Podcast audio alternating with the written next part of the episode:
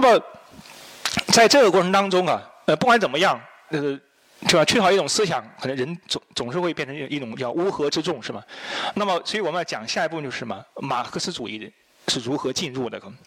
呃，马克思的马克思学说和马列主义是一个两两个概念哈，一个是马克思的和一个加上了列宁主义的。那么，马克思最早被这个中国人所知，也是到了十九世纪末期的时候。比如说，一八九九年，当时的这个上海有一家报纸叫《万国公报》，有一篇译著上面第一次出现了马克思这个名字。随后到了二十世纪初期的时候，马克思的名字就陆陆续续被更多的被中国人知道。比如说梁启超《进化论》、革命者捷德之学说，捷德是一个社会学家。然后呢，一九零三年，呃，国民党人马君武《社会主义进化论比较：新社会之理论》也有马克思的介绍。比如说一九零五年，朱自清《德意志家革命家小传》中间也有个人叫马尔克，这就是马克思个。那首先呢，比如是呃那个我们的广东新会人啊，这个可能大家比较喜欢讲江门，但是如果读历史的话，一般都喜欢讲新会，因为他自己也更喜欢讲他自己是新会人啊。然后呢，呃，梁启超在流亡日本期间接受了马克思的学说个，他说麦卡锡这个人就是马克思个，他是德国人，社会主义的泰斗，但他说。呃，在德国有两种思想很重要，一个呢就是什么叫尼兹埃的个人主义个，尼兹埃就是尼采啊，可能就是我是八零后，可能八零后、七零后比较多的知道尼采这个人，因为我们在上大学的时候还很多人去读他的书个。然后呢，还有一种人就是什么，一个很思想很重要，就是社会主义的，叫什么麦卡锡个。还有呢，另外就是什么朱自清啊，这是一个也是广东，他是番禺人是吧？当然，大家对他的名字可能知道的比较少，但是他有一个亲戚很重要，就是汪精卫个。他从小跟汪精卫两个人一起长大个，然后一起去考学，去去日本留学个，公费留学个。清政府把他送到日本去，希望回来振兴这个满清的。结果一去了之后，什么很快就追随革命个，回回回过来什么这个这个要推翻皇帝个，呃，然后成为孙中山的这个左膀右臂个。不过比比较可惜就是他去世的比较早，他一九二零年就去世了个。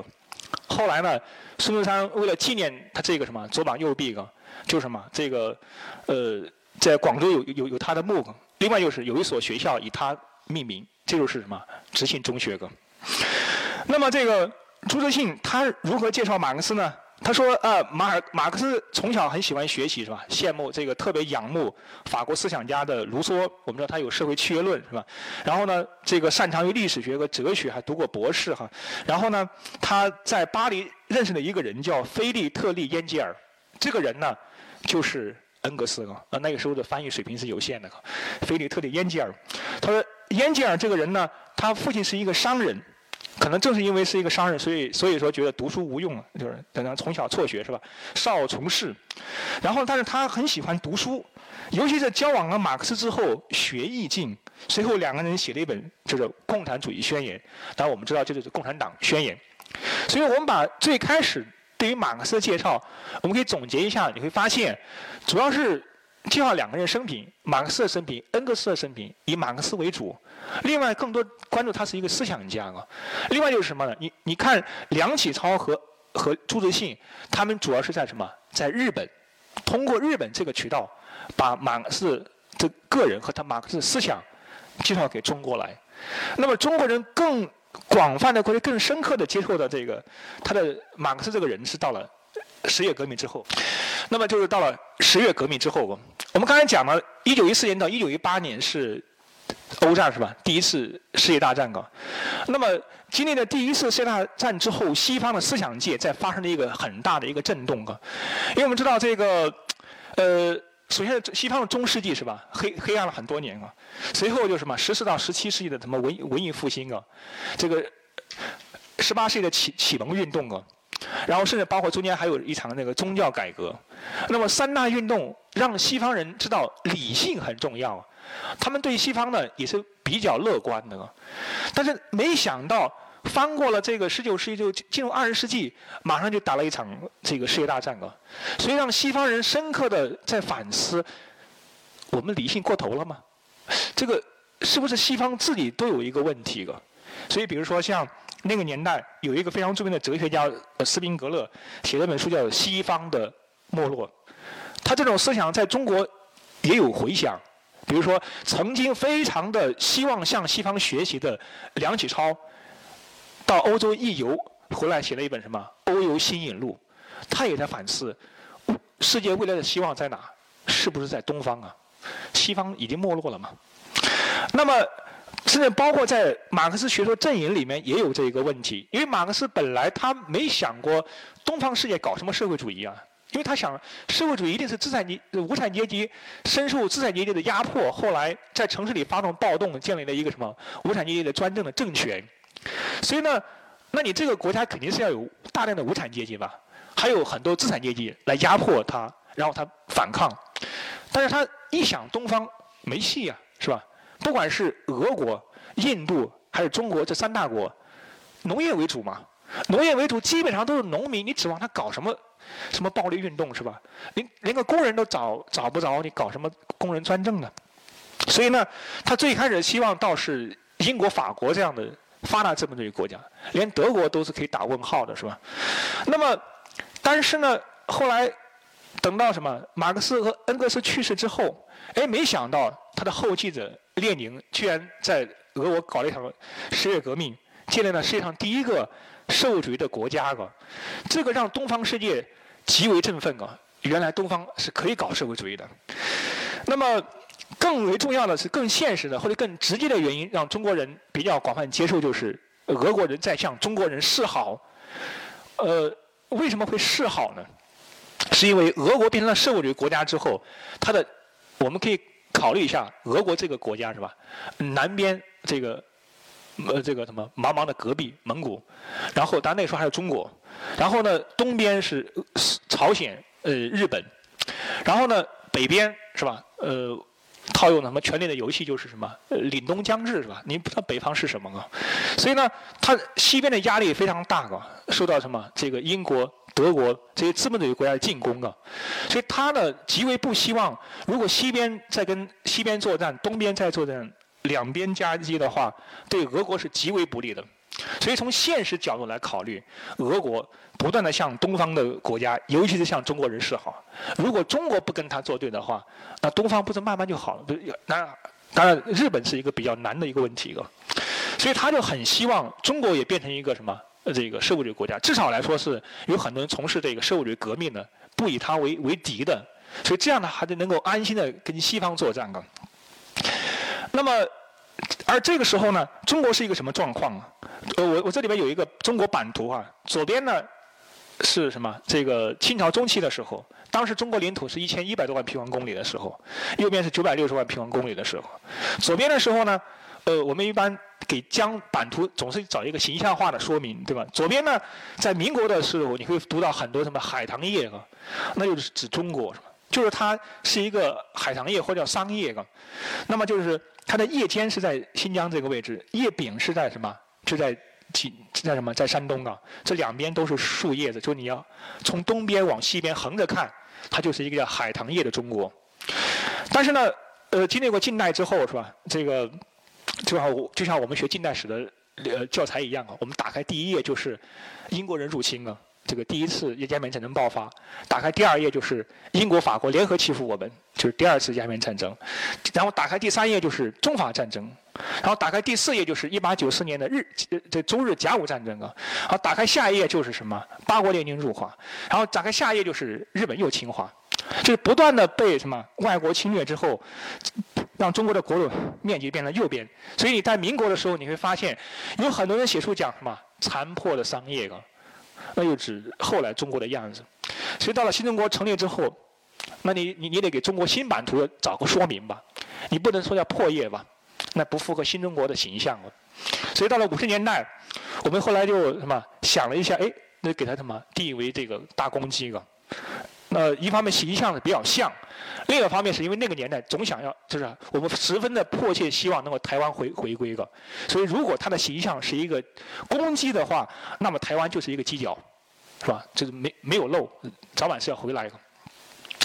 所以呢，就是说，这是一个近代版图的变化了。你能体，你能体会到那一代中国人的感受是不断的被这个殖这个殖民主义者这个入侵了。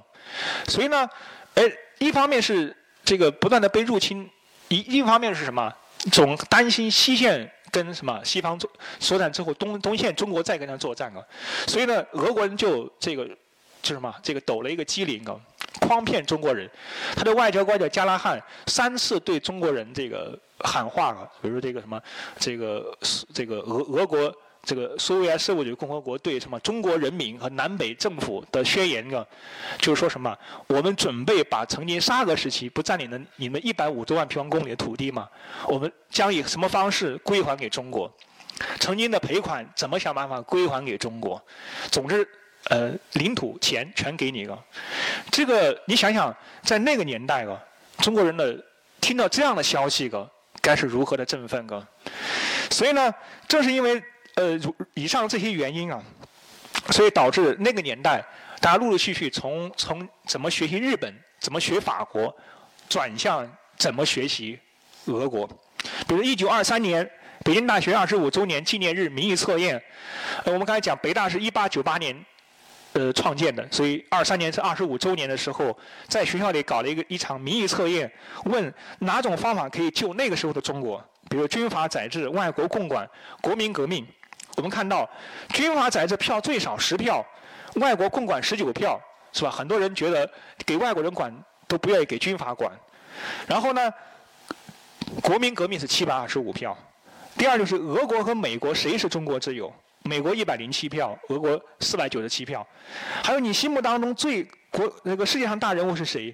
美国总统威尔逊是五十一，列宁是二百二十七个，然后国内大人物，然后蔡元培是一百五十三个。那这个因为他北大校长嘛，曾经。然后呢，陈独秀什么一百七十三，孙中山四百七十三票。所以你把这几个问题的排列第一的就是国民革命、俄国、列宁和孙中山摆在一起，你就能够体会出来。那一九二三年北京大学上空的飘荡就两个字，就是革命啊。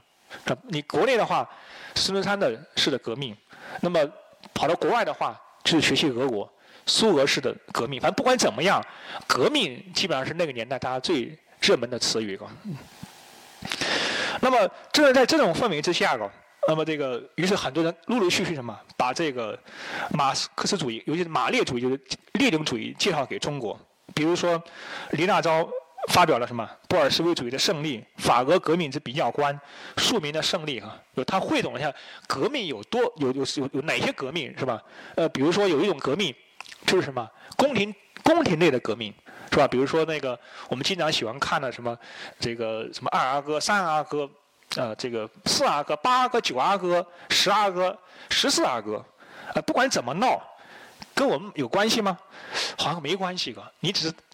看完这场闹剧之后，你发现哦，四阿哥上台了，那好像跟我没关系了。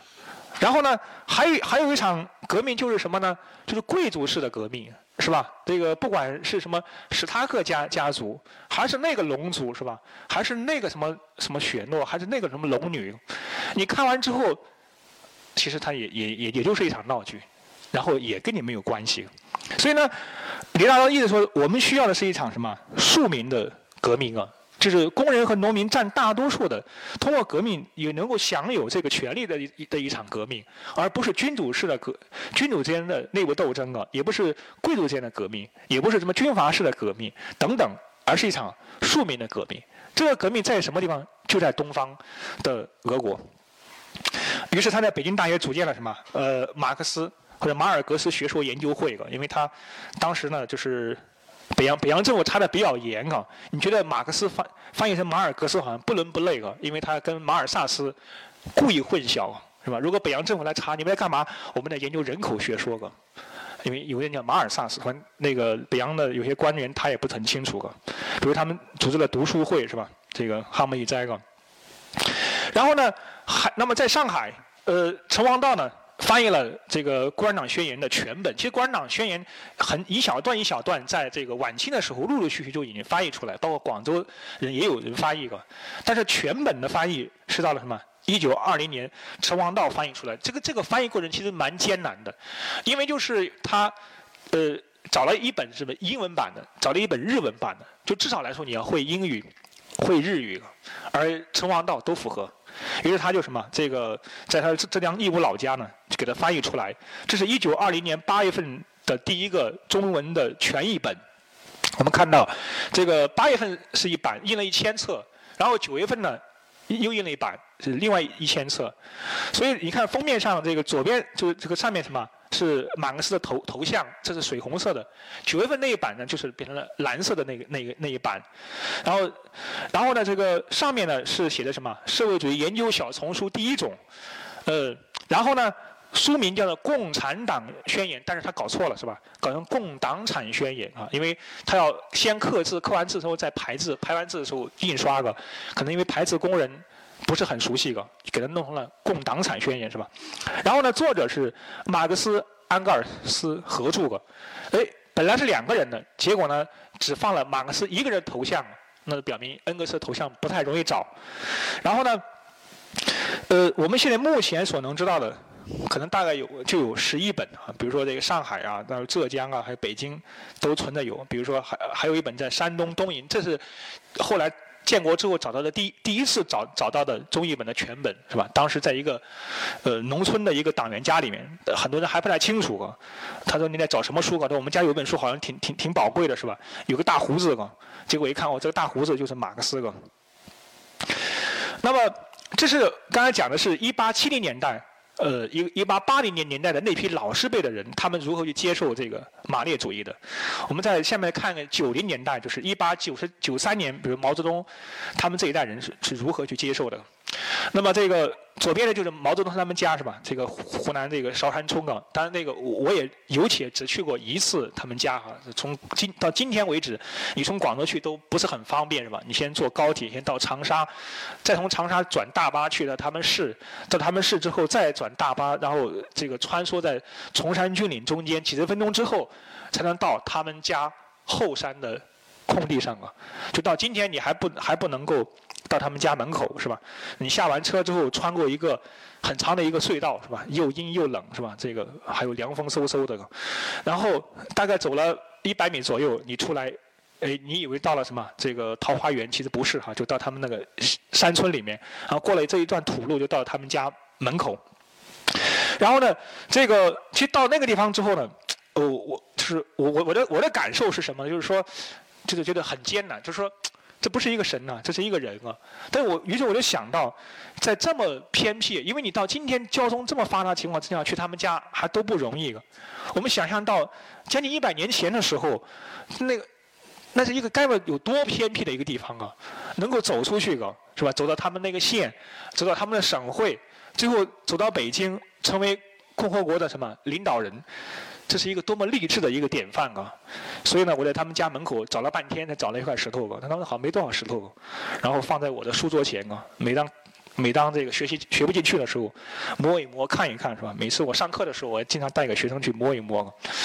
然后呢，这个，所以呢，就是这是一个励志的典范啊。那么我们来看毛家呢，就是他们家，就是如果如果说按照谣传的这种就是这种传说的族谱来说，他们家可能呃可能。曾经在江西是吧？他们家有一个叫毛太华的人，跟随着朱元璋闹革命，打到了云南。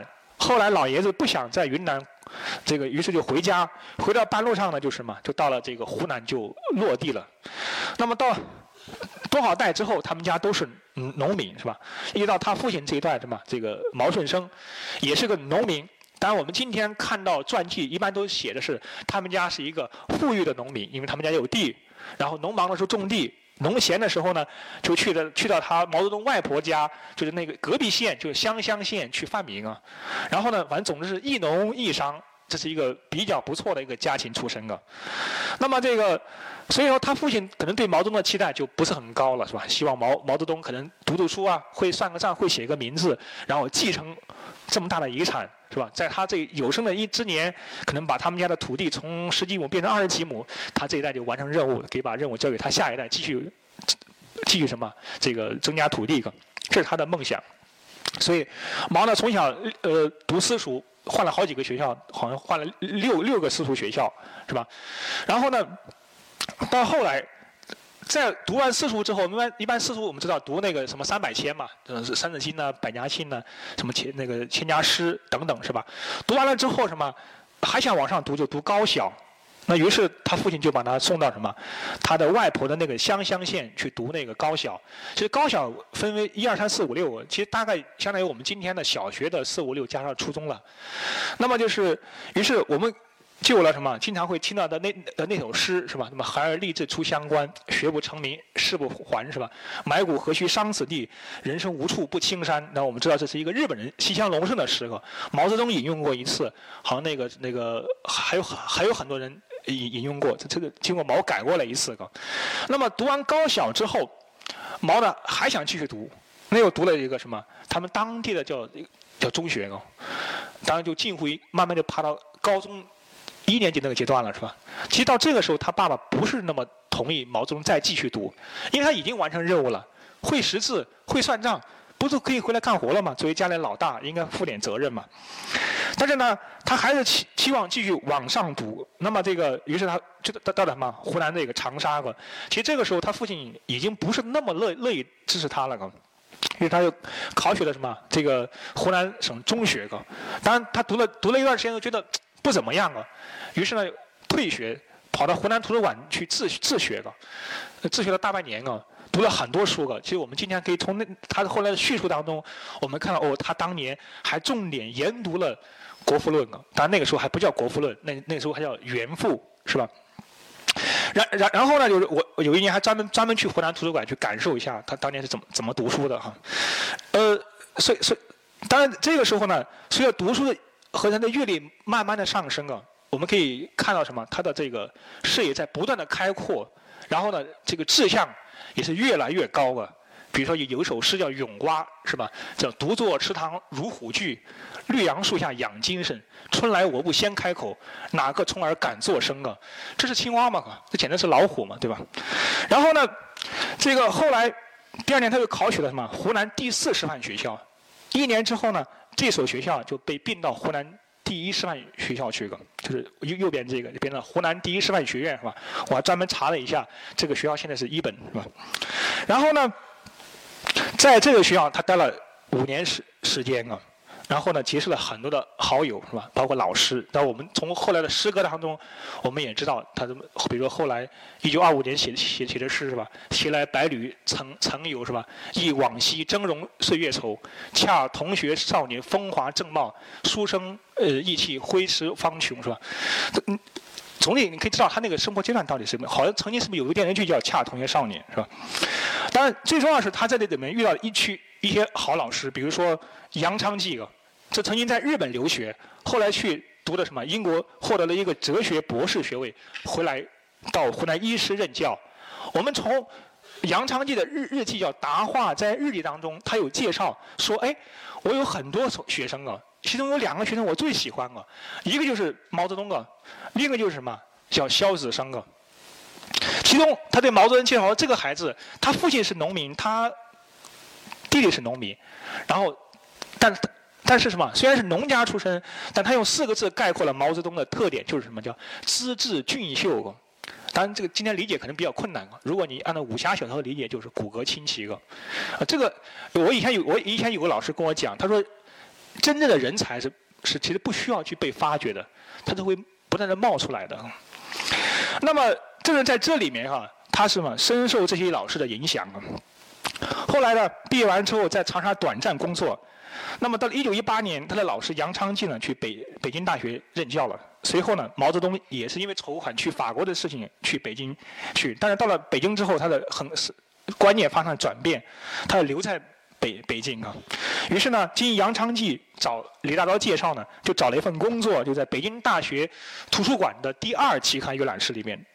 这个这个阅览室没没多少报纸哈、啊，他每天早上呢，他的工作就是跑到这地方坐起来，然后呢登记今天有没有新报纸，然后上架。第二份工作呢，就是这个登记谁来看报纸。然后呢，他就说，他说我的职位很低，大家都不理我。他说我的工作其中有一项就是登记谁来看报纸。可是他对他们来说呢，我这个人是不存在的。可是我认识认出一些人，比如说傅斯年、罗家伦。傅斯年就是谁呢？就是当时北京大学的学生领袖了，呃，后来的这个北京大学校长，还有这个台湾大学大学校长。然后呢，罗家伦呢后来的清华大学校长，当他请示还有另外一个人叫顾颉刚，后来的这个国学大师，他们三个是一个请示的，结果都出出来的哈。所以说这个请示文化很重要。但这但这些学生都不理我，视我为无物啊！我对他们有兴趣，但他们对我无兴趣，是吧？我打算去和他们谈一谈政治和文化问题，可是他们都是大忙人，没有时间听一个图书馆助理员说南方话。哦，于是我们知道这些人不理他是有原因的，因为他普通话不好啊。当然也也也有可能这个傅斯年他们确实有点高傲，是吧？突然到图书馆之后，哎，有个图书馆管理员说，哎，同学，我要跟你聊聊中国该往何处去个。啊，你说我我没空跟你聊哈，但总之这人还是有点高傲了哈。当然，这毕竟只是小插曲哈。这个虽然工资不高，呃，可能八块，然后呢，这个职位低微也可能中间有一些不愉快的插曲。我相信更多的是毛泽东在北大的那个这个知识海洋里面是极为的这个顺顺畅的、开心的。你从后来有些照片，比如说在他第二次去北京的时候。比如说，在北京陶然亭跟一帮好友，比如说这个，呃，邓东夏他们一起合合照，他结识了这个，呃，李李大钊，也接受了陈独秀这些人，也接受了什么马克思主义。就像他后来曾经说的，他说我在一九二零年的时候，我看到了三本书，一个就是《共产党宣言》，一个阶级斗斗争，一个是社会主义史。估计他应该是在北京看了阶级斗争和社会主义史，应该是在上海。看到了陈王道翻译的《共产党宣言》，说从此我就开始什么，这个走上了马克思主义的道路。那么这个又是什么？九零年代那一代如何深受老师辈的影响，走向什么这个接受马列主义的？当然，这个不管怎么样，接受哈、啊，呃，在读读书再多啊，总归是一个什么这个书呆子啊，叫书书生造反，这个三年不成功，你的兵在哪？呃，因为在那个年代有一个很大的一个问题，就是读书人和非读书人，他有一个很深的一个界界限啊。我们知道，在古代的时候啊，它这个城市是比较小的，城市呢也比较少。你比如说广州吧，广州呢，呃，我我们知道今天有两千多万人口是吧？但是呢，地地盘也很大啊。但是呢，我们看到在清代的广州啊，它这些真的很很小的，人口也少。你比如说，我后来我去广州市图档案馆专门查资料，我看到一九五一年的时候，当时广州市政府统计人口，当时才多少啊？才一百四十万人口。然后呢，那么清代的广州啊，你看它很也很小，它最南边也就不过到珠江，啊，对岸就是海海珠区是吧？河南那那那一带。然后北边呢就是什么？到了越越秀山了。那广大的白白云区呢，就不是叫城城区了，对吧？然后呢，它的西边，哎，你想今天的荔湾区这么一个老城，你发现它根本就不是城区，对不对？它也叫郊区了，因为它这边是十三行嘛，它最西不过是今天的文化公园地铁的那一站，对吧？文化公园那个就是十三行的遗址了，因因为洋人是不能进城的嘛。对吧？因为古代中国人迷信啊，洋人长得这个跟我们不一样啊，到城里面会会会破坏风水的，尤其是洋人的女性呢，更不能进城的，更破坏风水了。古代人的这个一些不好的这个观念啊，然后所以你能判断出来，那这个文化公园的那一带，它就不就不叫城内了，是吧？然后呢，东边无非又到了什么？到今天的这个这个大东门呢，就是那个呃烈士陵园西边的一一点点，是吧？包括烈士陵园都不能称之为叫城区了，是吧？我们想想，烈士陵园、东山口、欧庄啊，这不是很繁华的地方吗？但是在清代，它就不叫城区了，那叫郊区了，甚至叫乱葬岗，是吧？你想为什么会有烈士陵园、这个黄花岗什么陵陵园这么多陵园呢？因为大量的死人就埋在这个地方啊，是吧？不管是正式埋的还是随便扔的。